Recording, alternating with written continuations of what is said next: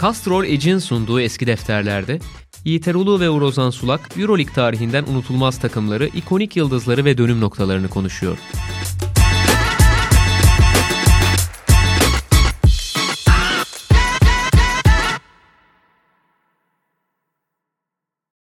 Sokrates'ten merhaba. Castrol E D G E'nin sunduğu Eski Defterler'in yeni bölümüyle karşınızdayız. Ben Uğur Ozan Sulak, Yiğiter Uluğ'la birlikte Avrupa basketbol tarihini konuşmaya devam ediyoruz ve bugünkü konumuz Litvanya basketbolu, Žalgiris Kaunas efsanesi. Tabii seksenleri, doksanları ve biraz daha evveliyatını konuşacağız ama şöyle bir konu başlığımız da var. Litvanya'da işte basketbol neden bu kadar popüler? Yani bugün nüfusu hani belki Bursa'yı bulmayan bir ülke nasıl bu kadar fazla oyuncu çıkarabildi ve hala çıkarmaya devam ediyor? Elbette en başarılı dönemini Jonas Kazlauskas'la geçirdi Žalgiris doksanların ikinci yarısında, milenyuma doğru. Ama oraya gelmeden önce Yiğiter abi istersen bu hikayenin başlangıcına gidelim. Yani Litvanya'da basketbol nasıl oluştu, temelleri nasıl atıldı ve hani hem o savaş dönemi, bağımsızlık dönemi hem de biraz öncesine gidecek olursak nasıl böyle bir ekolden bahsedebiliyoruz bugün? Aslında başlangıç noktasında Avrupa'nın diğer ülkelerinden çok büyük bir farkı yok Litvanya'nın. Yani Avrupa'ya basketbolu getirenler çoğunlukla Amerikalı, işte bir takım misyonerler, belki bazı akademisyenler, askeri alanda faaliyet gösteren, özellikle o yıllarda uçuş eğitimi veren pilotlar. Yani bu Amerika'da basketbolun yayılmasıyla Avrupa'ya sıçraması arasında aşağı yukarı on on beş senelik farklar var. İşte orada tesadüfen Baltıklara gelmiş olanlar da var tabii. Birinci Dünya Savaşı'nın hemen öncesinde ya da Birinci Dünya Savaşı devam ederken onlar kendi aralarında bazı oyunlar oynarken o oyunlara ilk defa tanık olan oranın yerlileri de bu nedir diye merak edip mutlaka topu ellerine almışlar. Hatta bu açıdan bakıldığında Türkiye'nin, Türkiye'nin demeyelim belki çünkü ülkenin tamamına yayılmış bir faaliyetten söz edemeyiz. Ama İstanbul'un Avrupa'nın pek çok başkentinden önce basketbolla tanıştığını, işte Robert College ile Galatasaray Lisesi arasında maçlar oynandığını biliyoruz. Kayıtlar bize bunları söylüyor. O açıdan bakıldığı zaman Litvanya'nın önündeymişiz biz basketbolla tanışma konusunda. Ama onların birdenbire heveslendiği, bu oyuna müthiş bir tutkuyla bağlandığı bir periyot oluyor. İşte o nasıl oluyor diye merak ederse dinleyenler, Litvanya Birinci Dünya Savaşı öncesinde ve gene savaş yıllarında çok fazla göç vermiş bir ülke. Savaştan kaçan insanlar çoğunlukla kendilerini büyük gemilere, transatlantiklere atmış ve Atlantik Okyanusu'nun diğer yakasına, Amerika'ya gitmeye çalışmışlar. O zamanki en büyük tabii cazibe merkezi Amerika. Amerika'da iş bulma olanakları var. Ve bin dokuz yüz onlarda bu şekilde ülkeden çıkıp giden çok insan olmuş. Daha sonra bin dokuz yüz otuzlara gelindiğinde Litvanyalılar demişler ki yani biz bin dokuz yüz on sekizde bağımsızlık ilan ettik Birinci Dünya Savaşı bitiminde. Yeni bir ülke kuruyoruz. E bu kadar iş gücümüzü, bu kadar beynimizi, genç beyni Amerika'ya kaptırmıştık. O insanları toplayalım tekrar. E, Litvanya kültürünü, bu ülkenin tarihini anlatalım. Bir Litvanya Kültür Kongresi düzenliyorlar. bin dokuz yüz otuz dört yılında sanıyorum. otuz beşte. otuz dörtte hazırlıkları yapılıyor. otuz beşte ancak toplanabiliyor. Ve insanlar yıllar sonra ülkelerine davet ediliyorlar. Gelenler içerisinde tabii Amerika'da gitmiş, ticaret adamı olmuş, efendim akademisyen olmuş ya da orada iş bulduktan sonra çocuğunu orada büyütmüş, çocuğunu orada iyi üniversitelere sokmuş pek çok insan var. Ve o gelenler içerisinde bir bakıyorlar ki o kongreye Notre Dame Üniversitesi'nin Amerika'da basketbol takımı geliyor. O basketbol takımının yarısından fazlası Litvanya göçmeni. İnanılmaz bir şey. Yani hem onlar Notre Dame'e gitmişler hem orada basketbola müthiş bir ilgi duymuşlar. Ve onlar gösteri maçı yapıyorlar. Çok büyük ilgi topluyor.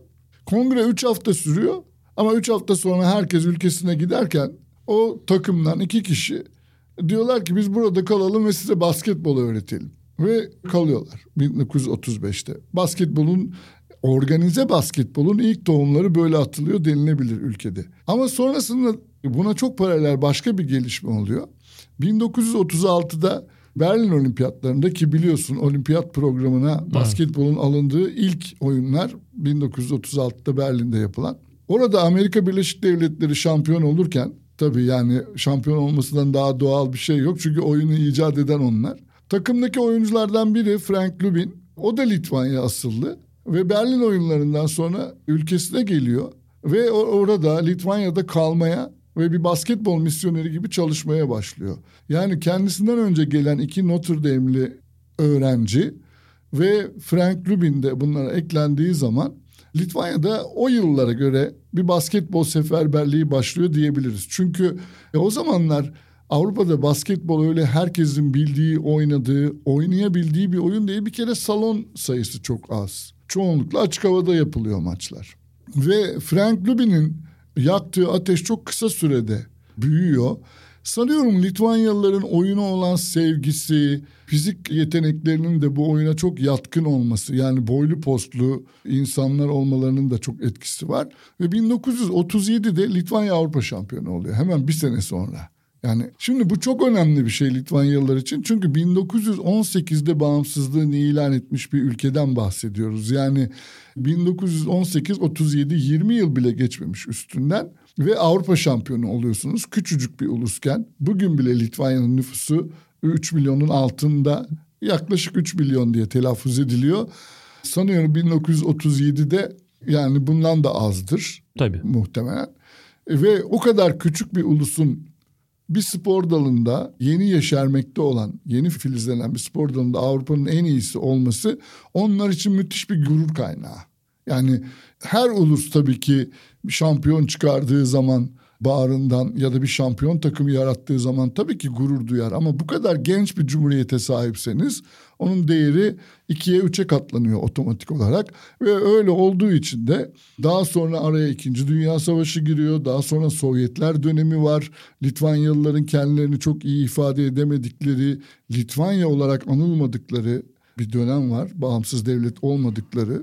bin dokuz yüz kırkta Sovyetler bir ultimatum veriyor ve orada bağımsızlığı işte Litvanya kaybediyor ama aslında hep yani Sovyetler için oynarken bile işte daha sonra zaten değineceğiz. Hani başta Sabonis olmak üzere o oyuncuların kimliklerini hiç kaybetmediklerini, yani belki üstlerindeki forma farklı ya da oynadıkları ulus farklı ama zaten işte o yani Litvanya'nın yeniden kuruluş yasasının, yani bin dokuz yüz on sekizdeki yasanın tekrar yürürlüğe girişi neredeyse aynı. Yani bin dokuz yüz on sekizden İşte Sovyetlerden ilk ayrılan ülke olarak Litvanya'nın yine bağımsızlığını ilan edişiyle birebir aynı neredeyse kurallar.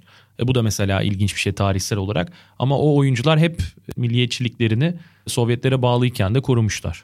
Evet, birazcık da hatta o zaman Sovyetler Birliği ligi olarak oynanırken sporda, çeşitli spor dallarında karşılaşmalar, ki basketbol bizim konumuz olduğuna göre Žalgiris sanki oranın Sovyetler Birliği Ligi'nde Litvanya milli takımı gibi öyle bir anlam yüklemiş mücadelesine. Sąjūdis kelimesi işte hareket anlamına geliyor zaten. Birçok bağımsızlık hareketinin hani böyle simgesel kelimeleri hani biliriz ve o Sąjūdis de zaten hani Žalgiris'in tarihinde de olan bir şey. Yani daha, daha Grunwald Savaşı'na kadar gidilebilir aslında Žalgiris'in tarihini e, anlamak açısından ama yani nasıl Sovyetler için ya da Rusya için işte C S K A bir ulusal takımsa aynı Žalgiris de bugün bakıldığında Litvanya için o önemi taşıyor. Abi istersen oraya geçmeden doksan dokuza doksanların sonuna gidip işte güç, işte performans dediğimiz ana bakalım. Baskı altında gerçek gücünü gösterdiği an Žalgiris'in. Jonas Kazlauskas tabii önce tabii EuroLeague şampiyonluğundan evveliyatı da var. doksan yedi doksan sekizde de yine Saporta'yı kazanan, doksan sekizde Saporta'yı kazanan Žalgiris daha farklı bir kadroyla Stefanel'i mağlup etse de doksan dokuzda Tyus Edney önderliğinde EuroLeague şampiyonluğunu elde etmişlerdi. Bugün bile baktığımızda tarihteki en sürpriz EuroLeague şampiyonluklarından biri. Yani ar- arasından artık hani neredeyse yirmi beş yıl geçmiş bir şampiyonluktan bahsediyoruz. Yani yirmi beş yılda EuroLeague'i kazanan daha sürpriz kaç takım var desek hani belki üç tane İlk üçe en kötü ihtimalle koymamız gerekir Žalgiris'i. Belki de en sürprizi denebilir. iki bin on dört Maccabi işte. Çok bu arada onunla alakalı da lütfen konuşun diye talep geliyor. Üç kişi arka arkaya yazmış. Ben şaşırdım yani iki bin on dört e, Maccabi. Konuşacağız zaten. Evet, konuşacağız zaten. Ya yani çok dağıtmadan sana doksanların sonundaki o Žalgiris'i sorayım. O şampiyonluk takımını sorayım. Castrol E D G E bölümümüzü de bu şekilde devam ettireyim. doksan dokuzdaki Final Four'dan ve Žalgiris'in o beklenmeyen şampiyonluğundan aslında bir nebze geçen programda söz etmiştik. Bologna'yı anlatırken tabii ki orada Žalgiris'e değinmemek olmazdı. Çünkü doksan dokuzdaki şampiyonluğu Bologna'nın elinden kapmışlardı. Ve belki bu kalıbı bu programda birkaç defa dillendirdik. Bazı Final Four'larda en başta en az şans tanınan takım bir anda iki mucizevi maç oynayıp şampiyonluğa ulaşabiliyor. bin dokuz yüz doksan ikide İstanbul'da Partizan'ın şampiyonluğu da böyleydi. doksan dokuzda Münih'te olimpiyatların oynanmış olduğu o tarihi salonda Žalgiris'in şampiyonluğa ulaşması da buna çok benziyor diyebiliriz. Şöyle ki, tamam, şimdi bir sene önce Žalgiris'in doksan sekiz Saporta şampiyonluğu var. Yani Avrupa'da bir kupa kazanmışsınız. iki numaralı kupayı kazanmışsınız. Yeni yetişmekte olan Litvanyalı genç yetenekli oyuncular var. Bunlara da herkes çok saygı duyuyor. Ama neticede bir Litvanya takımı ilk defa belki de üç tane Amerika'dan gelen, üçü de Amerikalı değil, ikisi Amerikalı, bir tanesi Çek, Zidek. Üç tane Amerika'dan gelen oyuncu monte ediyor kadrosuna ve genellikle de şöyle bakılıyor. Yani Litvanya basketbolu çok farklı. Kazlauskas'ın oynatmaya çalıştığı oyun Litvanyalılara özgü, çok yüksek tempolu bir oyun. Yani Amerika'dan gelen üç oyuncu bu oyunu bozabilir. Ve zaten sezon içerisinde de Žalgiris böyle kupanın favorisi olabilecek bir ışık vermiyor. Yani Final Four'a geliyor, evet, ama Final Four'da karşılarında çok daha güçlü e, ekipler var. Yani Olympiakos ilk zaten rakip. İlk rakip Olympiakos. İşte Tomić'li, Tarlaç'lı, Anthony Goldwire'lı, Komazet'li. Komazet'li kadro. Ondan sonra da Bologna var. Bologna finalde. Bologna'yı da geçen geçen programımızda anlatmıştık zaten. İki Bologna var o Final Four'da. Bir team sistem, Kinder. Kinder finale çıkan takım. Çünkü yarı finalde de Bologna derbisi oluyor. O da bence EuroLeague tarihinde yani inanılmaz bir olay. Bologna gibi bir şehrin iki kulübü EuroLeague'de Final Four oynuyor. Yani karşı karşıya aynı maçı oynuyorsunuz. Yani o da ayrı bir tabii dipnot ama oradan çıkan takım Kinder. Ki Nestorović inanılmaz oynuyor yarı finali. Onun önderliğine geçiyorlar takımın ana oyuncusu Danilović olmasına karşın. Ve finalde tabii Žalgiris Kinder'e karşı Anthony Bowie ve işte az önceki saydığımız o üç transferden ikisi, diğeri de Tyus Edney. Tyus Edney belki sezon boyunca daha etkin olan taraf ama Anthony Bowie finali çok iyi oynuyor. Biraz belki Dallas'ın kazandığı şampiyonlukta Jason Terry'nin dönem dönem hani Dirk evet. Nowitzki'nin önüne geçmesi gibi. Ve yani şimdi çok bahsetmedik Frank Lubin'den ama Frank Lubin de bir U C L A'li. Sonuçta hani bir bölüme kadar konuştuk onu. E, Tyus Edney de yine bir U C L A. Yani Zidek de U C L A'ydi. Zidek de aynı şekilde. Yani o bağı aslında Žalgiris çok uzun yıllar bir açıdan korumuş oluyor ve doksan dokuzda U C L A bağlantısıyla kazanılan bir şampiyonluk. Evet, burada güzel noktalar var, ilginç noktalar var. Şöyle ki işte bir tanesi bu U C L A bağlantısı. Yani Litvanya ile U C L A arasında bir hat, görünmez bir hat var sanki. İkincisi U C L A'den gelen Tyus Edney'nin bin dokuz yüz doksan beşte Amerikan Kolejler finalinde de N C A A Final Four'unda da gene çok iyi oyunlarla ve bir son basketle takımını şampiyonluğa taşımış olması. Tyus Edney bu baskı anlarına çok iyi cevap vermeye alışkın bir oyuncu. N B A'de oynayamama sebebi tamamen size ile ilgili. Yani bir seksenin altındaydı sanıyorum, bir yetmiş sekizdi boyu ama temposu, topu karşı sahaya götürme hızı inanılmazdı. Şimdi bu oyun Kazlauskas'ın kafasındaki karşı sahaya çabuk geçip savunma yerleşmeden, savunma önlemlerini alamadan erken top kullanabilme, erken en doğru şutu bulabilme stratejisi aslında bizim Türk basketbol severler adına daha önce provasını izlediğimiz ama bunun tabii çok farkına varamadık biz öyle bir oyunun provasını izlediğimizin. Çünkü bin dokuz yüz doksan altıda pardon bin dokuz yüz doksan üçte Karadeniz'de yapılan Avrupa Yıldızlar Şampiyonası'nda Kazlauskas Litvanya milli takımının antrenörüydü. Ve orada da bu rolü üstlenen, yani takımı çabucak hücuma kaldıran, en kısa sürede rakip sahaya götüren oyuncu Yasikevichus'tu. Yani Tamam, Yasikevichus burada bu Žalgiris takımıyla ilgili değil. Çünkü o sırada Amerika'da okuyor. Maryland'da. E, Maryland'da. Ama yani Žalgiris'in kimliği olan basketbolun Litvanya'nın altyapı milli takımlarında daha önce Kazlauskas tarafından denendiğini biliyoruz. Ve oyuncuların orada almış olduğu özellikleri de daha sonra bütün kariyerleri boyunca koruduklarını da göreceğiz zaten. Ve yani bu doksan dokuz şampiyonluğunda işte U C L A'yı konuştuk. doksan beşte hem Zidek hem Edney N C A A'de de şampiyon olmuşlardı. Yani o U C L A takımı hem kolej şampiyonluğunu kazandı, ulusal şampiyonluğu kazandı, hem doksan dokuzda Žalgiris'le EuroLeague şampiyon oldular ve tarihte bunu başaran ilk oyuncular. Evet. O dubleyi yapan ilk oyuncular. Tabii doksan dokuz kadrosunda Amerikalıları konuştuk ki yani çok merkezi rol üstlendikleri ortada, ama her başarılı Litvanya takımı için, yani her başarılı işte erkeğin arkasında bir kadın vardır sözünü Litvanya takımları için, her başarılı Litvanya takımının çok ciddi bir Litvanyalı yerli oyuncu iskeleti vardır şeyle kullanabiliriz. Çünkü Yasikevichus'un mesela yakın dönemde kazandığı başarıda Final Four oynayan takımında çok ciddi bir Litvanyalı nüvesi vardı. Burada Stombergas, işte Zukauskaslar, Adomaitis, Maskolinas, Masulis gibi oyuncular hep Žalgiris kadrosunda. Yani dönem dönem maç maç baktığımızda belki biri diğerinin önüne geçmiştir ama Stombergas'ı ve Zukauskasları biraz ayırabiliriz. Yine çok ciddi rol üstlendiler bu takımlarda. Özellikle Saporta şampiyonluğunda Stombergas'ın müthiş bir performansı vardı doksan sekizde. Evet, daha da kariyerlerinin çok başlarındaydılar. Yani Avrupa'da çok tanınmayan oyunculardı hepsi. İlginçtir, bir şekilde o takımdan yetişmiş olanların ya da o takımda kendini göstermiş olanların bazılarının da yolu İstanbul'a düştü. Ülker kadrosunda daha sonra Zidek'i izledik. Stombergas'ı izledik. Erolius Zukauskas'ı da izledik. Yani uzun Zukauskas diyelim, büyük Zukauskas. Stombergas Efes'te de oynamıştı. Efes'te de oynamıştı. Evet, o da Kambala ile birlikte de sonra Efes'te oynadılar. Güzel bir takımdı. Çok akıcı basketbol oynayan. Avrupa basketbolunda bir transition oyununun etkili olabileceğini, dominant olabileceğini ilk defa ispat eden.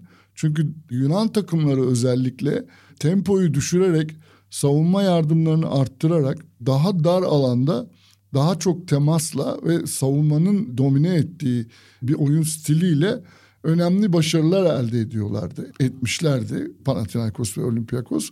Žalgiris bunu tepetaklak etti. Yani başka bir basketbol mümkün mesajını Avrupa'ya veren koç oldu Kazlauskas ve onun öğrencileri. Ve yani o tempoyu aslında şuradan da anlatabiliriz. Mesela hani Danilović Avrupa'da o dönemde en etkili yarı saha silahıydı belki de.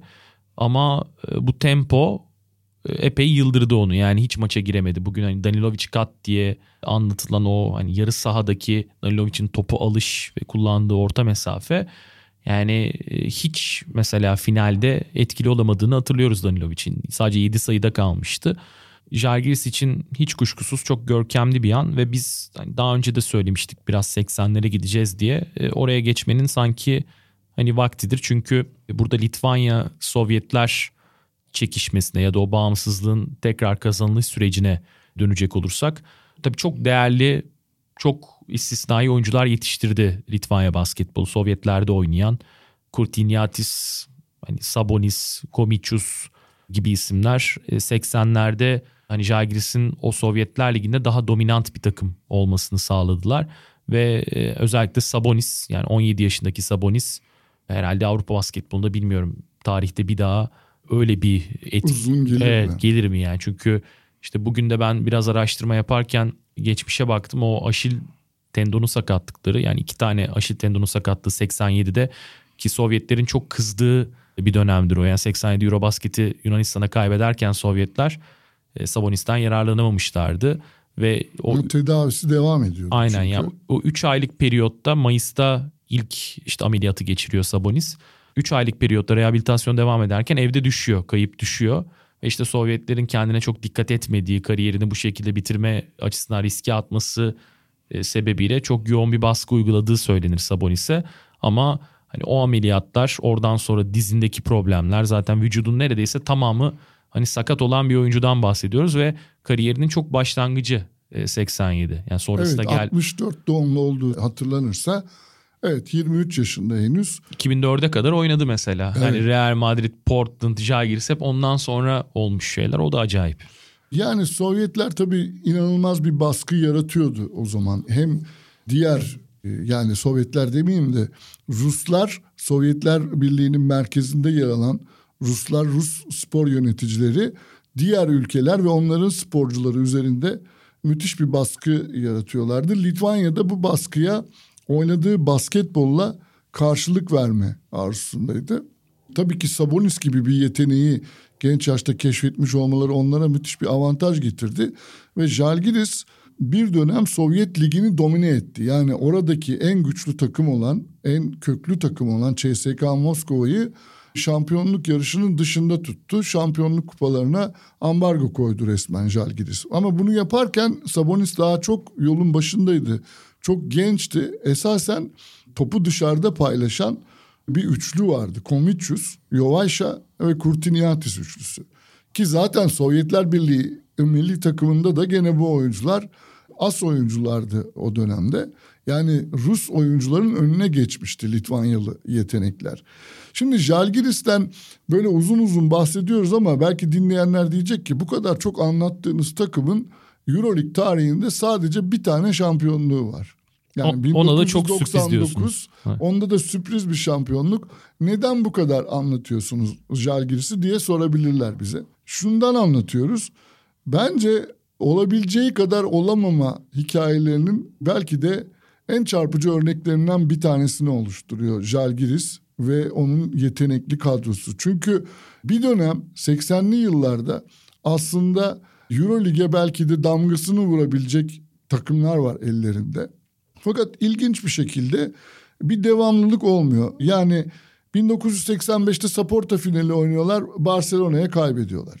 bin dokuz yüz seksen altıda EuroLeague finali oynuyorlar. Bu sefer Dražen Petrović'li Cibona'ya kaybediyorlar ki bu eğer yani YouTube'da varsa, dijital ortamda arşivde bulabiliyorsa genç arkadaşlarımız bence izlesinler bu maçı ya da bu maçın bir takım görüntülerini. seksen dört seksen iki bitiyor. EuroLeague tarihinin en iyi finallerinden biri olabilir. Cibona Žalgiris finali bin dokuz yüz seksen altı. Hı hı. Ama Žalgiris o finali kaybettikten sonra gene aynı yıl içerisinde o yıllarda oynanan bir interkontinental kupa var. William ee, Jones. William Jones şu anda devam diye. ediyor zaten. Devam ediyor aslında ama yani bugün artık o kadar gündemde yer işgal etmiyor. Ve o bin dokuz yüz seksen altının Eylül'ünde o kupa Arjantin'de oynanıyor. İşte Avrupa'dan Cibona ile Žalgiris gidiyor. Ev sahibi ülkeden işte e, Ferro. Ferro Oeste var. Brezilya'dan Corinthians var. Bir tane Amerika'dan kolejden mezun olmuş ama N B A'ye girememiş oyunculardan kurulu bir All-Star takımı geliyor falan filan. Yani aslına bakılırsa e, yani gene Cibona ile Žalgiris'in aralarında oynanacak olan e, maçı herkes çok merak ediyor. Ve o maçta yarı finale denk geliyor. Yarı finalde bu sefer Žalgiris yani birkaç ay önce kaybettiği EuroLeague finalinin acısını çok fena çıkartıyor ve sanıyorum yirmi beş fark gibi bir farkla yüzün üzerinde skor atarak Cibona'yı sahadan siliyor. İşte Sabonis'in dünyadaki bütün basketbol severlerin ilgisini en çok çektiği maç odur. Özellikle N B A'deki tabii scoutların.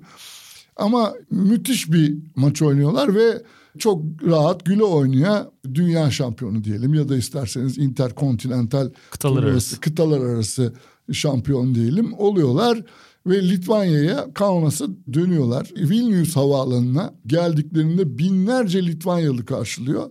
Karşılayanlar arasında Yasikevichus ve babası da var. Jasikevichus'un anılarında bu var. Evet. Yani Žalgiris takımına duyduğu aşk aslında o seksen altıda havaalanındaki karşılama töreniyle başlıyor. E, ilginç de bir not var aslında burada. Benim de şimdi aklıma geldi. O Arjantin'le oynanan maçta mesela Ferro dedik ya. Ferro aslında Luis Scola'nın takımı. Çıktığı takım. Scola'yı altı ya yedi yaşında. Mesela o, o maça gitmiş. Petrović ve işte Sabonis'in oynadığı maç. Mesela onun da basketbola başlama hikayesinde çok önemli bir yeri olduğunu söylüyor o karşılaşmanın. Hani hem Scola'yı... hem Yasikevichus'u dünyanın iki farklı şehrinde ya da noktasında etkilemiş bir turnuva mesela. Avrupa basketbolunu bugün bahsettiğimiz hani en büyük efsanelerinden ikisi.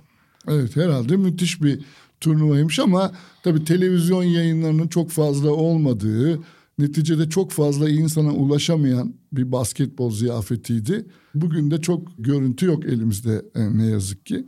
Ama bu hikayenin hemen peşine takabileceğim başka bir şey var benim. Kıtalar arası şampiyonluğundan Žalgiris'in herhalde bir buçuk ay kadar sonra Žalgiris İstanbul'a geldi. Yani EuroLeague'in o zamanki adıyla Avrupa Şampiyon Kulüpler Kupası, FIBA'nın organizasyonunda sanıyorum ilk tur eşleşmesinde Galatasaray'la eşleştiler ve ilk maç İstanbul'da. Şimdi oradan şöyle biraz da komik sayılabilecek bir hikaye var. Çünkü o maçta Sabonis yok. Sabonis hatta Jovaşa da yok galiba. O sezon sezon başlarken Jovaşa Žalgiris'ten ayrılmış sanıyorum. Dolayısıyla Galatasaray'da biraz bir gözüne kestirme hali var. Yani Sabonis yok. E işte eksik kadroyla buraya geliyorlar.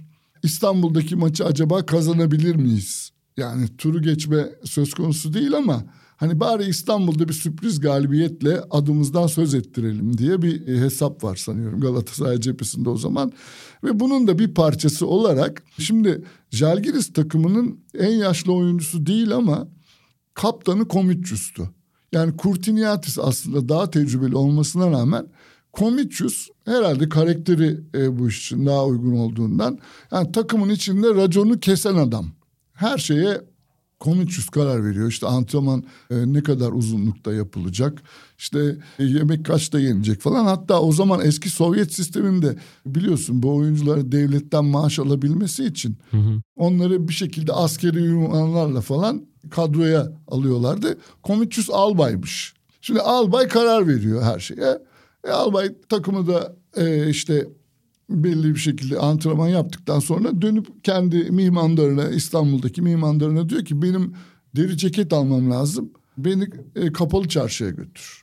İşte bizim mihmandar da götürüyor. Bütün gün geziyorlar. Kapalı çarşı, Mahmut Paşa, işte oraya soruyorlar, buraya soruyorlar. En uygun fiyatlar alınıyor falan. Neticede bir miktar deri ceket alıyor Chomičius herhalde ailesine, eşine, dostuna, kendisine. Ama yani ayaklarına kara sular iniyor.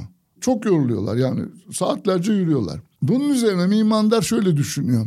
Ben bu adamı akşam bir de eğlenceye götürürsem yarın sahaya çıkacak hali kalmaz. Akşam da Beyoğlu'nda işte orası senin burası benim, orada içiliyor, burada yemek yeniyor. Ondan sonra üstüne başka bir eğlenceye gidiliyor falan. Neticede Türk mimandarlar Chomičius'u oteline bıraktığı saatlerde sabah oluyor, yavaş yavaş gün ağarmaya başlıyor.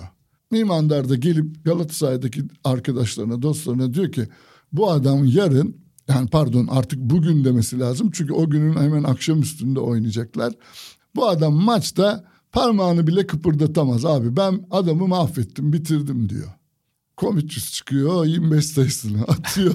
yirmi beşte Kurtiniatis atıyor. on yedi fark mı, on sekiz farkla mı ne Žalgiris maçı kazanıyor. Deri ceketler de onların primi oluyor herhalde. Abi çok güzel bir hikayeydi. Yani ilgi çekeceğine eminim, not düşmüş de olduk. Tabii yani şu da söylenebilir Žalgiris tarihine dair. C S K her zaman daha favori olan, daha çok işte imkanı olan taraf gibi gözükse de tarihte Žalgiris'in hani kendine rakip belirlediği kulüp. Çünkü hani bugün Litvanya basketboluna baktığınızda Žalgiris Ritas rekabetinden bahsedebilirsiniz ama o rekabet çok yeni bir rekabet. Yani hani o, Ritas o, zaten çok geç evet, kurulmuş. on beş yıllık belki bilemedin yirmi yıllık bir rekabetten bahsediyoruz. Şimdi bugün mesela Ukrayna'nın hani işgal harekatının Kaunas'ta ya da Litvanya'da yarattığı etki biraz o C S K'nın ya da Rusların hani işgalci kimliğine dayanan bir mazisi var.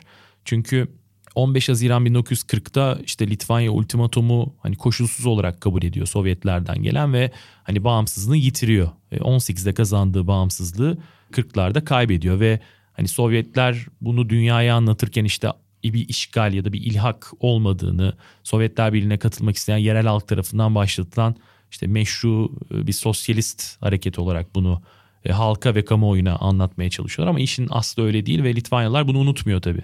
Çok uzun bir süre zaten sonrasında Sovyetlerden ayrılan ilk ülke e, Litvanya ve o on sekizdeki aynı kanunlar, kurallar ya da hani bağımsızlık bildirgesi modern dönemde de geçerli oluyor. Litvanya halkı ve mesela Yasikevichus özelinde konuşabiliriz bunu yakın dönemle bağlantı kurmak için. Yani C S K'da bir Litvanyalı'nın oynaması çok büyük bir olay. Ya da bir koçun oraya gitmesi çok büyük bir olay. Mesela Šiškauskas çok ciddi tepki çekmişti geçmişte. E, Šaras birçok röportajında asla C S K'da çalışmayacağını söyledi. Hani bu olaylardan sonra zaten bence mümkün değil artık. Yani bugün günümüz konjonktüründe artık mümkün değil. Ama geçmişte şunu söyleyebiliriz. Yani seksenlerde özellikle Kaunas'ta oynanan maçlar o bağımsızlık hareketini, tekrar bağımsızlığı kazanma hareketini çok hızlandırmış. Bir kültürel hareket olarak yani o basketbol maçları bir örgütlenme, o konuştuğumuz işte Sąjūdis hareketi, zaten hareket kelime anlamı, onun ivmelenmesini, hızlandırılmasını sağlamış. Hani bu açıdan da C S K-Žalgiris rekabetinin aslında ülkenin bağımsızlığına etki eden bir yanı da var. Kesinlikle. Yani bugün Žalgiris kendi evinde bir EuroLeague maçı oynarken sahaya neden Ukrayna bayrağı gibi bir formayla çıktı diye belki merak edenler olmuştur. Çünkü hani Litvanya'nın bu kadar hassasiyet göstermesini belki de buralardan tahmin etmeyenler vardı. Fakat Litvanyalılar bu konuda, yani Ruslarla olan ilişkilerinde sürekli kaybeden tarafta yer aldıkları, çok ezildikleri, çok değerlerini yitirmiş ya da pek çok şeyi ertelemiş olduklarını düşündüklerinden Ukrayna'nın bugün içinde bulunduğu duruma, orada devam etmekte olan savaşa en sert ve en çabuk, en hızlı tepkiyi veren millet oldu. Basketbolda onların tepkilerini ortaya koyabilmesi için ya da daha doğrusu şöyle söyleyelim, dünya sahnesinde kendilerine daha geniş bir izleyici kitlesi ve yankı bulabilmeleri için basketbol onlara çok yardımcı oluyor. Çünkü basketbol hem onların milli sporu, hem en başarılı oldukları dal, hem de bugün dünyada takipçisi çok fazla olan e, bir spor dalı. Yani tabii ki futbol olsaydı işler daha değişik olabilirdi. Ama Litvanya futbol mu basketbol mu tercihini yıllar önce işte Berlin'den çıkıp gelen bir vatandaşı Frank Lubin sayesinde yapmış olan bir ülke. Ve aynı şekilde hayatında basketboldan ibaret olmadığını, politika sahnesinde de basketbolla çok doğru mesajlar verebildiğini gösteriyorlar. Ve doksandaki bağımsızlığın ardından, yani işte otuz yedi ve otuz dokuzdaki altın madalyaları konuştuk. iki bin üçte tekrar Avrupa'nın zirvesine çıktı Litvanya. Ama doksan iki, doksan altı ve iki bin olimpiyat oyunlarında en renkli ülkenin hani belki Litvanya olduğunu söyleyebiliriz. Özellikle işte Grateful Dead'in doksan ikideki o katılımıyla birlikte. Ama orada aslında şunu da belki kapanışta konuşmak lazım. doksan beşte Eurobasket doksan beşteki o ellerinden meş- alınmış evet, bir şampiyonluk var. Meşhur final, yani işte Danilovic'in Sabonis'in üzerinden vurduğu smaç ve hakem George Tolliver'ın yönetimiyle hatırlanır genellikle o final. Karnišovas'a işte çaldığı düdük, Ivković koç alan savunmasına döndüm öyle kazandım ben, ne hakemdi diyor maçtan sonra. Ama bugün biraz hani üstünden geçtiğimiz Garatsas'ta maç sonunda mesela klasını hiç bozmamış. Yani Yugoslavya en iyi takımdı. Hani biz kaybettik ama hani burası değil onu konuşmanın yeri. Hatta şöyle pas atayım abi ben sana. doksan beşte finali oynarken Litvanya, aslında herkes Hırvatistan-Yugoslavya finalini bekliyordu. Yani Hırvatistan-Yugoslavya olsaydı zaten hani basket... Kan gövdeyi götürecekti. Herhalde. Aynen, ve Yunanistan'da sonuçta turnuva. O A K'daki maçlarda biraz hani Ortodoks kardeşi de olduğu için Yunanlar, Yugoslavların ya da Sırpların doğal olarak Sırbistan'a eğilim gösterirler diye bekleniyordu. bekleniyordu ama, ama doksan beş finalinde olanlar, o kadar büyük bir adaletsizlik vardı ki sahada, sonunda Yunanlı seyirciler de Dilin. dayanamayıp Litvanya'nın tarafında yer aldılar ve FIBA'ya ve onun o zamanki başkanı Stanković'e ağza alınmayacak küfürlerle topluca bütün salon saldırdı ve Stanković o kupayı veremeden maçı terk etmek zorunda kalmıştı. Sanırım yani Yugoslav basketbolunun tarihindeki doksan beş Avrupa şampiyonluğu en lekeli kupalardan biri olsa gerek, herhalde odur. Litvanya için de elinden alınmış, hatta çalınmış dememizde bir mahsur yok. Çalınmış bir şampiyonluktur. Evet, böyle noktayı koymuş olalım. Hem Litvanya hem Žalgiris'i konuştuğumuz bu bölümde. Dileriz siz de dinlerken keyif almışsınızdır. Yeni bir bölümde tekrar görüşmek dileğiyle. Hoşçakalın.